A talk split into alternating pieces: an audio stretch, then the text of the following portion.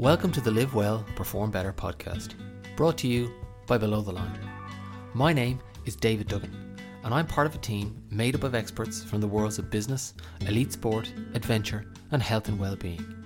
We are coaches, mentors, and advisors to some of the world's biggest companies and organizations, as well as smaller businesses, entrepreneurs, and people looking to make their mark on the world.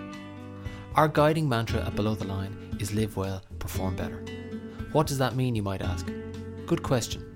Maybe the easiest way to describe it from our perspective is finding the formula that works for you when it comes to things like looking after your physical and mental health, running your business, developing your career, leading your people, or simply being able to show up as brilliantly as possible into your life, both for yourself and those around you.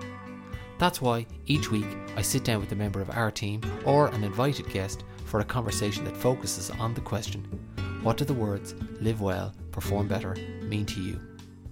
This question is a way in to exploring with people from a range of different backgrounds, industries, and disciplines what are the practices, techniques, habits, or ideas that they use to help them show up and be at their best in all areas of their lives, whether that's as CEOs, leaders or managers, or as parents, family members, or friends.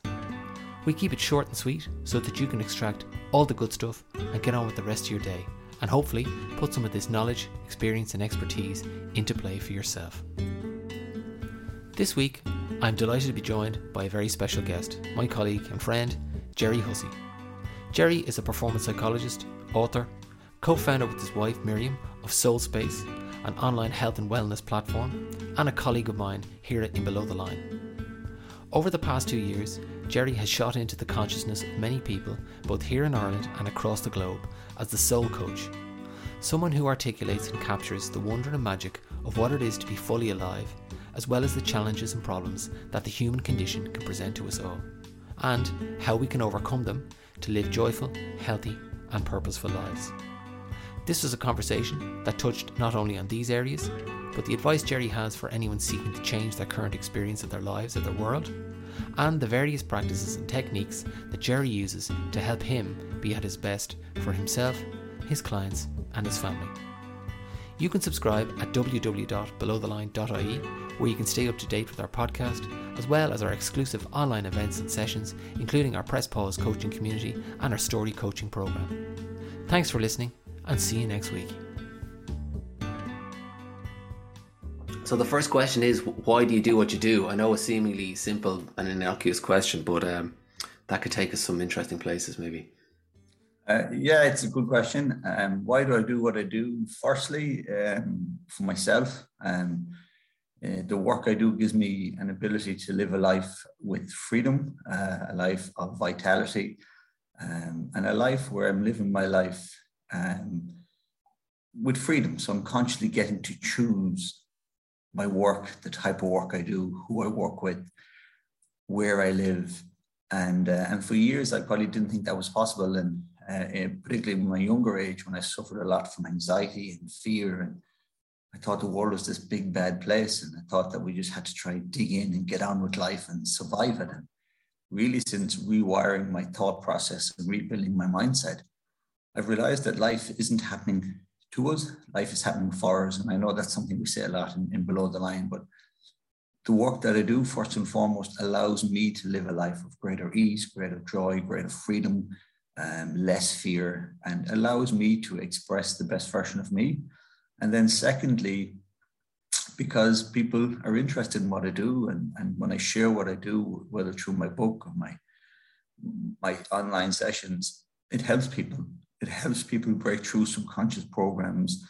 It helps people deal with old traumas. It helps people deal with anxiety. And I think maybe the approach I take, being an integrated approach that looks at mind, body, spirit, I think it begins to look at the human being, the human body in a whole new way as one collective system, and that there's multidimensional and multifactorial ways that we can treat anything from self criticism to fear to trauma, to anxiety. And what we know now is when we treat these things in a multidimensional way, it's far more powerful. So I'm very lucky that over the years, whether it's working with teams or individuals, my method has very powerful results for people. So one is myself, it just allows me to live a life of more happiness, more ease, more joy, more freedom. And it helps people. And I think in life, the greatest gift you can be is of service. And that's, um, I think that's something I actually picked up in a below the line meeting one day and I wrote it down. But it's a big part of me, you know, if you are nervous, focus on service. And uh, yeah, if, if I think the work I do makes me happier and makes the people I work with a bit happier, then why not keep doing it? And, uh, you know, watching you, particularly over the last 18 months or so, the message you're putting out there seems to be really resonating with people. Why do you, why do you think that is? I think a, a number of things. Uh, I think one is obviously the pandemic has, has made people question, you know, what am I doing in life? People that were spending, you know, hours every day in traffic away from their children, uh, working in jobs that they didn't really like, and suddenly they're at home, they're spending more time with their children, they've got an exercise routine in place, and they're kind of saying, you know, in this short life, which is 900 months and we sleep 300, do I really want to be giving up my time to those things? What really makes me happy? So I think people are beginning to question what is my life about? What do I really want to go back to? What's really important to me? And I also think that people are beginning to realize that in the pandemic, when at the beginning, when certain coffee shops or things were closed, how difficult they found it to be by themselves. We realized that we're all suffering from this, what I call the disease of distraction. We were so conditioned to being distracted, so full of the hormones of stress, for so focused on the next thing, what's happening tomorrow, what's happening, that when we were forced to slow down, a lot of people suffered this real big anxiety. It was like we didn't have the ability to be alone with ourselves. And when we look and the work I do shows that when we live in those elevated states of fear, those elevated states of go, go, go, or when we live in that elevated state of chronic illness, we know now that that actually makes us, us sick. And we know now beyond all any doubt that the biggest killer in the world right now is chronic illness, processed food and stress. They're the biggest killers. So a lot of people are saying, actually, hold on a second here. What is my life about? What do I really want? Why am I living my life like this? And the bigger question is if I continue to live my life at the pace I was living it, what does that look like in 10, 15 years in my health? And people are beginning to really value a preventative, proactive approach to lifestyle medicine. And people are beginning to value the precious time that we have and I think I said to you before, we're all just renting our time. We have this really, really precious commodity, and we're renting most of it to the place that we work. So you got to really ask, what's the reward I'm getting here beyond finance? Does it stimulate me? Does it excite me? Does it nourish my soul? Uh, and I think everybody's beginning to ask those questions, David. You know, our, our strap line and below the line, as you know, is live well, perform better. But what does that mean to you? For me, you know, initially my career was a performance psychologist and uh, working with, you know, teams, preparing them for Olympic Games, World Cups, Heineken Cups.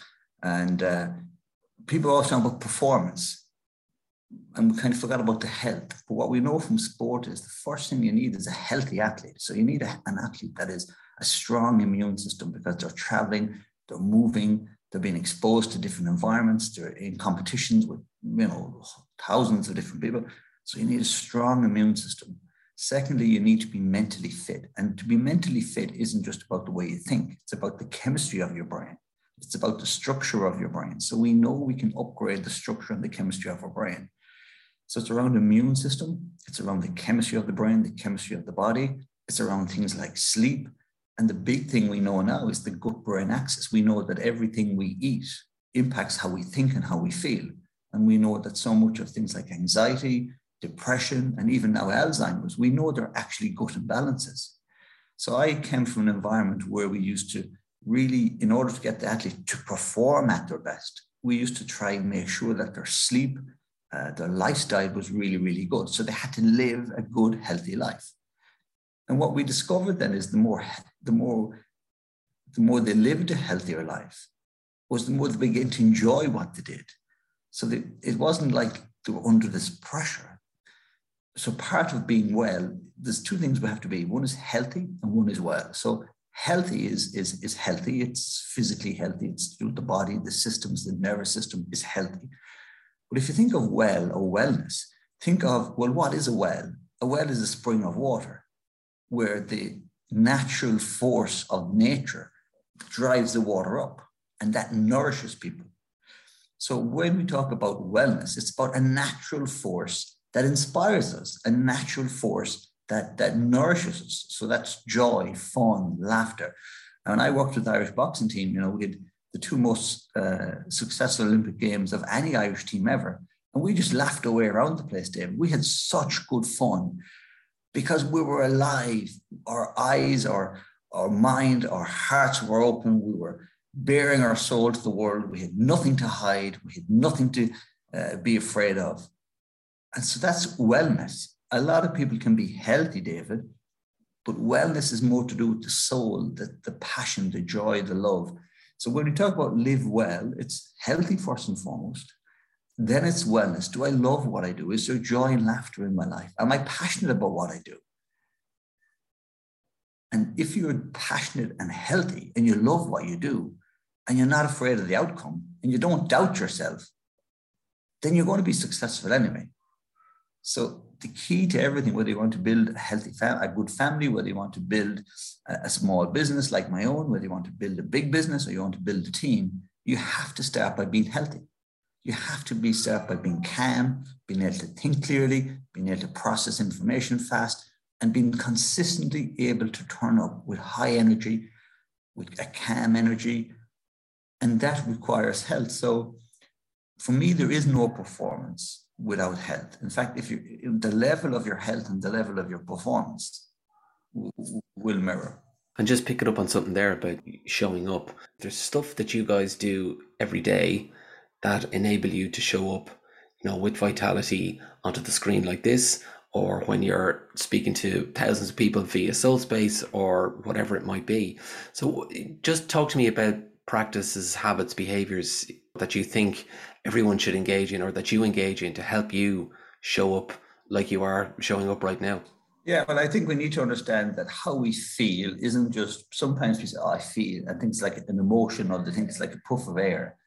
But we need to understand that how we feel is a chemical, electrical message that's been sent through the body. That's what your state of being is.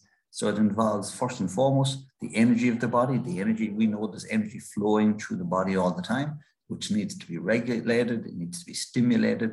We know that, you know, anywhere that the flow of electricity is flow down, slow down, uh, that, that, that, that begins to cause heat. That's Ohm's law, where the flow of electricity is slowed, heat. Now, inflammation is one of the biggest modern drivers of diseases.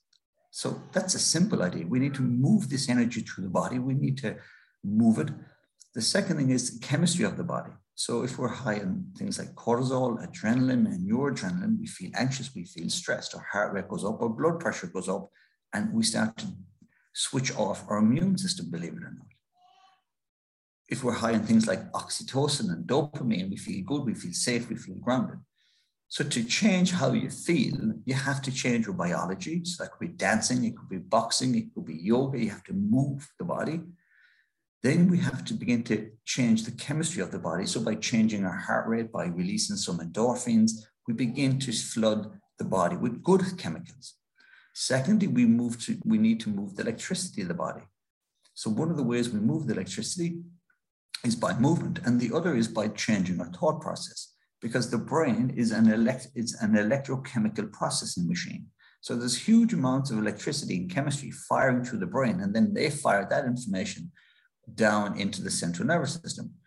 So if we're saying words to ourselves that are threatening, if we're thinking about the big meeting, if we're thinking about different things that are stressful, then that's firing that message into the sympathetic nervous system and igniting our fight or flight. It's constantly keeping us in a state of stress. But if I'm doing exercise and I start saying words like peace, joy, love, if I start to smile, if I start to laugh, I'm igniting a different neurocircuitry. So I'm firing a part of the brain that's got to do with imagination, creativity, and now that signal has been sent down the nervous system. And that's actually changing the chemistry of my body. So to change how we feel, we have to fire new neurons in the brain. We have to change the chemistry of the body and change the biology of the body.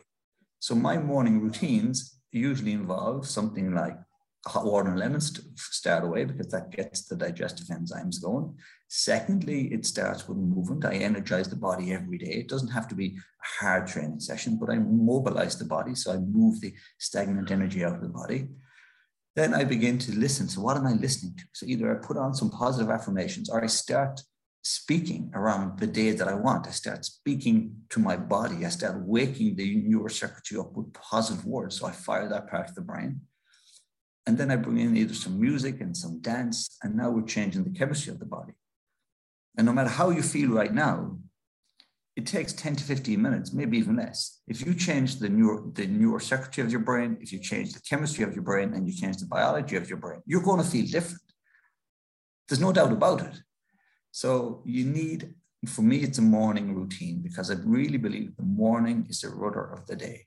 If you win the first 30 minutes of the day, you're going to win the day if you lose, if you let the day come in top of you, and if you go on the back foot, if you go on the back step in the first 30 minutes, you're going to be on the back foot most of the day. So get up early. That morning time is where the universe is alive. It's where everything in the universe comes alive. We are natural beings. We are nature. So let's start working with the rhythms of nature. Get up in the morning, get some time for yourself, move the body, fire new parts of the brain, change the chemistry of the body, it's amazing how it works. It's so simple when we understand how we function as human beings.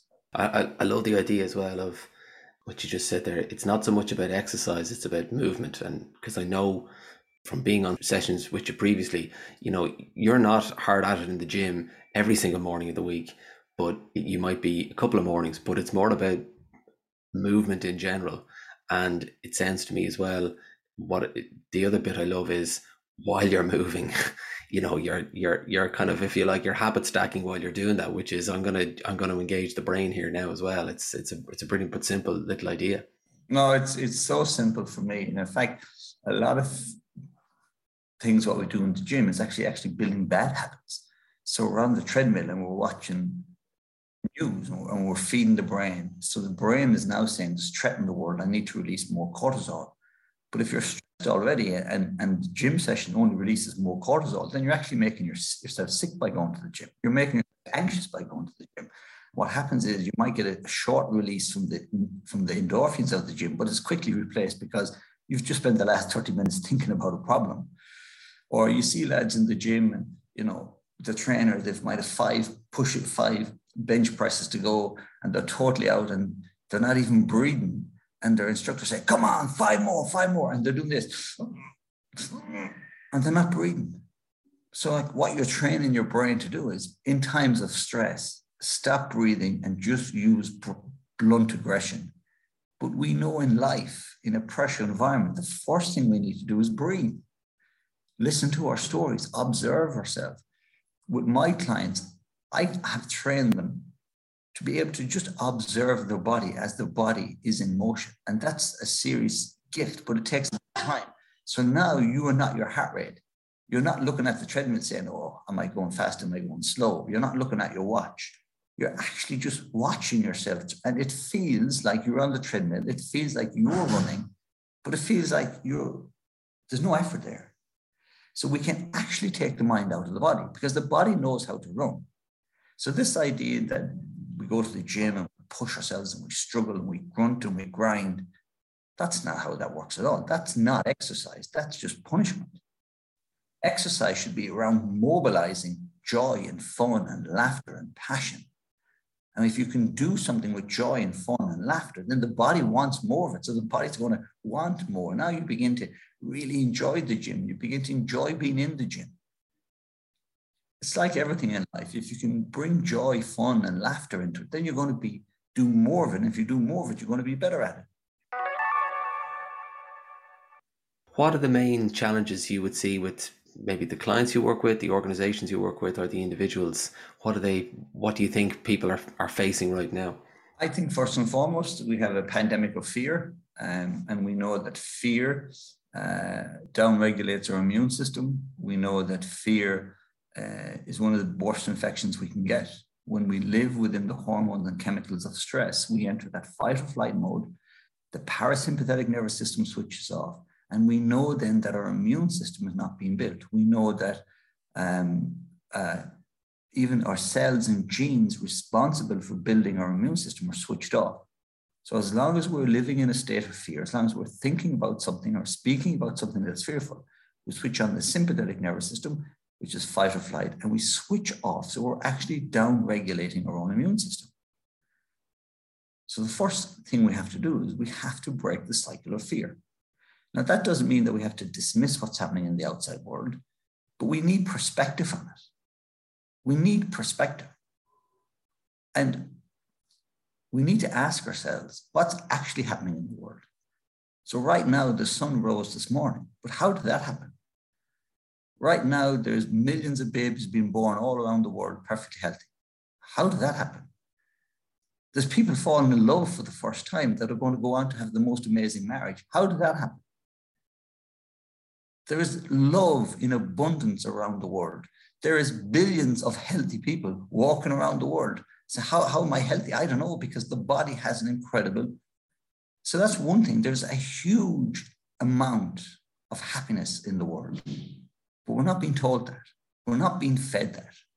The second thing that's in the world is half the world is starving to death. So why aren't we worrying about that? There's wars going on at the moment. There's people dropping bombs on innocent people. But we're not too worried about that. So we need perspective. We can't get completely fixated on one thing. Because when we do, we go into a rabbit hole, and the rabbit hole is full of fear, it's full of frustration. And what we know from the Stanford prison test, David, is that you know, Stanford prison test was where they took a load of college students, all good friends, they brought them into an old prison and said, We're going to pay a couple of dollars a day. All you want to do is a test and you have to stay for the week. So they all thought it was great crack and money and no problem. And then after a while, what they did was they put some in, in prison warden outfits and some in prisoner outfits. And for the first day or two, it was all good fun. But then they started telling them that something bad was happening on the outside, but they couldn't leave. So people started getting anxious. I want to get out of here. What am I doing here? They started to tell them that badness was happening in the world. So they put them in a state of fear. Then they started to deprive them of food. Now people got hungry. Then they deprived them of sleep. And what we know is when we're deprived of food or when we live in a state, we switch on this heightened alert system in the brain. And now we begin to feel fearful, we begin to feel anxious we don't know we don't know what's causing our anxiety. And instead of looking in to calm our own self, we look out and we start to blame people. And what we know from the Stanford prison test was that after a few days, the prison wardens actually began to act like prison wardens. They started to punish the, the, the, prisoners.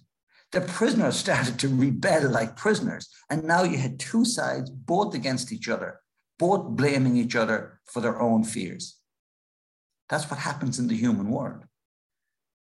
You know, it's, it's not today or yesterday. Someone said, if, if, if you want to control the world, fill them with fear and buy the media. You know, these age old truths, these psychological experiments are happening all the time. What happened in the Stanford prison test, at one stage, they brought in actors to pretend they were prisoners and they had buttons. And the, there was three levels of punishment. It was electric shock. And even after a few days of living in fear, the people who had assumed the role of prison officers had no problem punishing people and had no problem hitting the maximum amount of electricity. And they believed that they were in, hurting the prisoners. That's what fear does to the human being. It, it segregates, it labels, and everybody starts to live in a state of chaos. What we need to do is adopt a mindset like Viktor Frankl, the most amazing book ever written, who realized, even in a concentration camp, if I allow myself to become angry and judgmental, then I become the same as the problem. And if my emotions, if my thinking is equal to the problem, then I can't change the problem. If my thinking, if my emotions are equal to the environment, then I can't change the environment. I'm just an extension of the environment, I'm an extension of the problem. Frankl realized that we, while we can't control what happens to us, we always get to control our response. So is my response loving? Is it kind? Is it fair? And is it well informed? So for me, we have to get out of out of this infection of fear. We have to give ourselves a huge perspective. We have to ask bigger and better questions. And then we need to do things every day to ask, how am I turning up? What am I listening to? How am I treating other people? Am I blaming? Am I segregating? Am I giving out? And then we have to realize that if we're doing that, then I'm the one doing it, me. So we know that when we have human beings that are in a fear based, we know when we have human beings that are frustrated, we know that they start to separate and divide and blame. And we've seen that again and again. You look at all the human catastrophes over the human world. All you had to do was some guy introduced a, an enemy that existed or maybe didn't exist, but he convinced people that there was an enemy that they needed to fight back against. And nations tore each other apart. The world tore each other apart sometimes over enemies that didn't really exist. If you make people believe in the enemy and you make people fearful enough, instead of looking inward to ask, how am I reacting? How am I managing my emotions? They look outward and find someone to blame. I don't know, you may have come across it as well. I think it has been attributed to David Attenborough, but I don't know if he actually said it. But the idea of, you know, if you put two different breed or type of ants in a jar, you know, black and red, say, um, they can peacefully coexist and get along. But if you take that jar and shake it, then they start to attack each other. So the question is, who's shaking who's shaking the jar? But drawing the line between what you said there and back to your own work and the day to day. So it sounds to me like, you know, for you it's I start my day with a particular routine and I I, I consciously and it's not about um, you know, how would I describe it? Bullshitting yourself, kind of going Pollyanna. Oh, the world is great, but it's about thinking about your own thought process, and that's what you try to bring to your clients. So it's back to that thing about being able to observe themselves in a state of potential stress or, or pressure.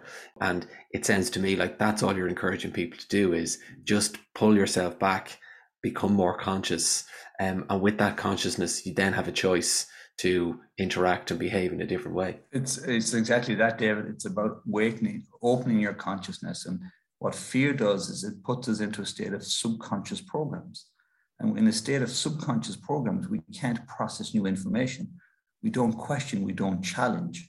And um, and we don't question and challenge ourselves. We just do things. Well, that's what else could I do? We don't actually observe the way we're turning up and challenge it or questions. Is there a different, is there a better way we could do it? And people often say, Gerry Hussey, does he live in the real world? Well, like, just so people know, of course I live in the real world. You know, I was the guy that at 11 years old first thought about suicide.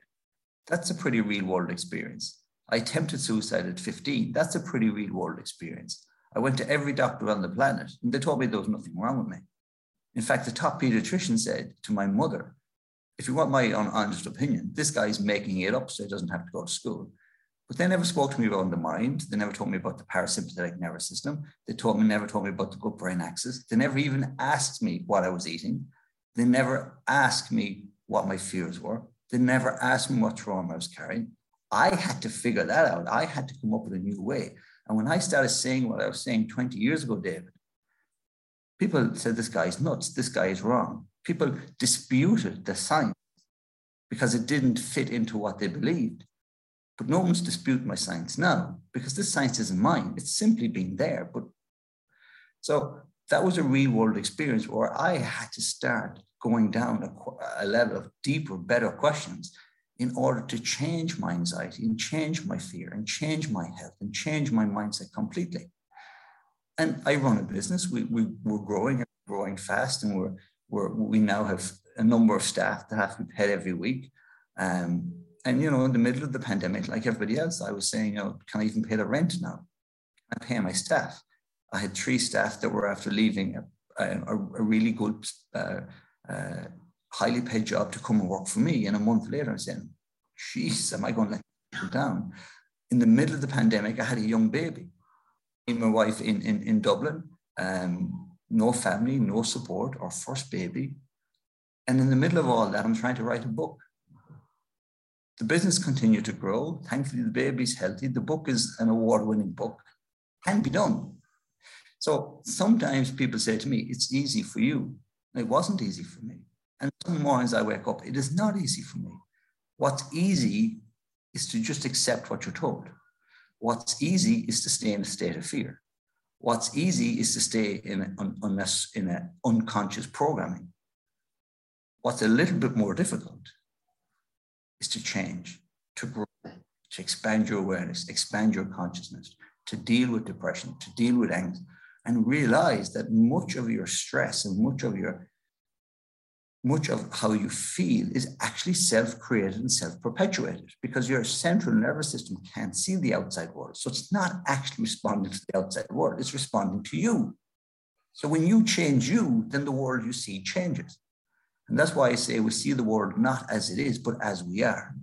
So in the middle of this pandemic, in the middle of my anxiety, in the middle of thinking about suicide, the biggest realization I have all the time is that the moment I change me by changing what I think about, changing the way I speak, changing the words I use, changing my chemistry, changing my biology, changing my diet, when I change me, the world changes.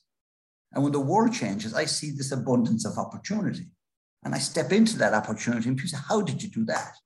It was easy. How did you write that book? Well, I wrote in three weeks and just happened to become a bestseller.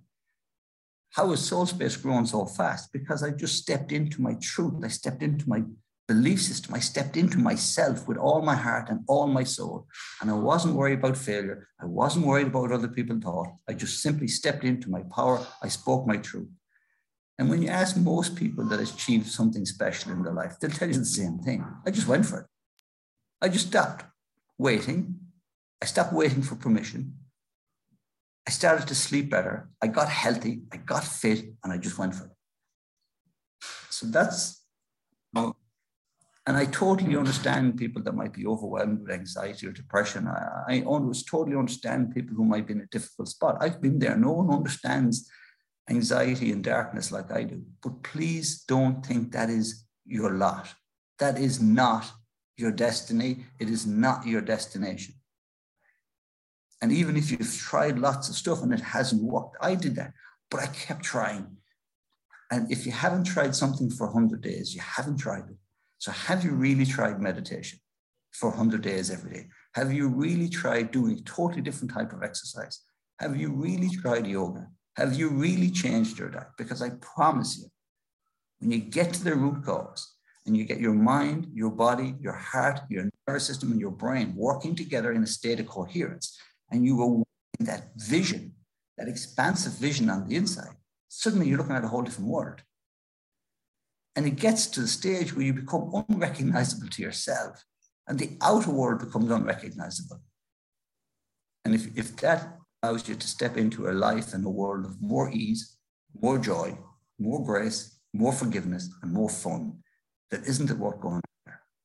What's the one piece of advice you would give to anyone who's listening to this thinking about change or yeah stepping into more of that you know i want a piece of that how do i go about doing that what would your first piece of advice be for anyone thinking that i'm a big believer in blank notepads i always have a notepad with me uh, get a big blank piece of paper and just ask the question if i loved myself enough what's the life i'd have don't allow the brain to condition it allow yourself first and foremost without restrictions to put on paper what's the life i have and then ask, why do I want that? So you might say, oh, I'd build a bigger house. Why do I want a bigger house? So healthily challenge everything that you're chasing. Why? Is it going to make you happier? Is it going to make you more content? Does it give you more time with the people that you love? Does it make you healthier? Because The Five Regrets of the Dying is an incredible book. I'd read, I'd recommend anybody to read it. Because at the end of the life, we all know without question, we all end up with the same regrets. Regret number one, I wish I spent more time with the people I loved. Regret number two, I wish I didn't push myself so hard. Regret number three, I wish I took more time to be present in my life. regret number four, I wish I took more time to be happy and healthy. Regret number five, I wish I cared less what other people thought. Why, why wait till the end of your life? Just do those now. So for me, success in my life is being happy, being joyful, and being present. And the successful outcome that I'm looking at is I have those five things wrote down. They inform every one of my decisions. And I've promised myself I will live my life with joy and fun. I will back myself. I will speak my truths. And I'll have no regrets. So when it finally comes for me to leave, I look at those five regrets and I'll be able to say, thank God I don't have any of those. Doesn't mean I don't I won't get things wrong. It doesn't mean that I won't make mistakes. It doesn't mean that I won't fail, but it means I'm doing everything from a place of love, a place of love, of service, where I'm beginning to speak my truths. And at the end of the day, the greatest gift you can say at the end of your life is I found out who I was. I awoke in my mind. I opened my heart. I asked myself, what would love do? And I went and did that. And if you can say that at the end of your life, that's all that matters. Everything else that we chase that we think is important, it's not that important. And, and that book, The Five Regrets of the Dying, proves that most people at the end of their life, what was important was did I life, uh, live a life of ease and joy? Did I spend enough time with the people that I love? Did I follow my dreams and did I speak my truth? That's all that matters. And just one last question before you go. Uh, you just mentioned books there, and I'm conscious I'm speaking to a best-selling author, and congratulations on that. But uh, I'm just wondering what's next, you know, for you in terms of 2022. Yeah, so the book uh, launches in the UK, so it's been selling worldwide. Thankfully, it's sold in over 50 countries, but it actually goes on bookstores um, this Christmas in the UK, so it's going to be all over the UK, and then in May it goes to the US. So, um, as an Irish author, in my first book, to get a global deal, uh, and that's for three books. I'm halfway through the second book, and they've given me an incredible license to look at the world as it is right now and to write a book about what we need to ask. Incredible li- license, and they've backed my science, they've backed my understanding. So um, it's a three book deal over the next three years and uh, put the book Awaken Your Power Within launches in the UK. It'll be on bookshelves all over the UK at Christmas, and it goes to the US, which which is for me a dream. And I'm now being uh, my publisher is the same publisher that has Brené Brown, Tim Ferriss, Deepak Chopra, Edith Eger, and uh, and for me in my book. Uh, to be seen as some as a book as a message that deserves a space among those people, I think I'm just blown away by it, but I'm not overthinking it, David. I'm just keeping writing. And all I can do is ask questions of the world. I've given up trying to tell people what we should be doing. I'm just asking questions. Is this a world? Is it a balanced world? Is it a world that we're proud of? And how are we turning up? So um, so that's that's where we are with the books. Right. So first book, obviously, for people who don't know, is Awaken Your Power Within. So that's available, obviously, here in Ireland. And the next book, then, when does that come out, or do you know yet? Or it has to be in the publishers by May, and then we're looking at either late next year or early on. So it's going to look it's going to look at the publicity. Um, if the book takes off in the US, they want to give it a year there before they launch the second. So, um, and there's great excitement. I mean, there's great British and American TV shows um, that are now looking at my book, and, and you know some of the biggest names in in in TV um, have read the book and loved them. They want me to come on and, and speak about my stuff. So the message is resonating. Um, I was saying this maybe 20 years ago, maybe not as clearly. And uh, people thought I was nuts and people laughed at me and it didn't resonate. But I just stuck with what I believed in. I followed my own path and through below the line and lots of other different people. I just, I suppose I've maybe just distilled my message and, and clarified it a bit. And it's just resonated with a way that I never imagined. Yeah, yeah. Well, it's fantastic. It resonates with me. It resonates with loads of people. So, um, yeah, Gerry, uh, you know, thanks very much for for doing this this morning. Um, but look, beyond that, it's um, you know, it's a real pleasure, uh, pleasure and privilege for me to say I know you and to be watching you on your journey. So I wish you best of luck with it. Thanks very much, David. God bless. Bye bye.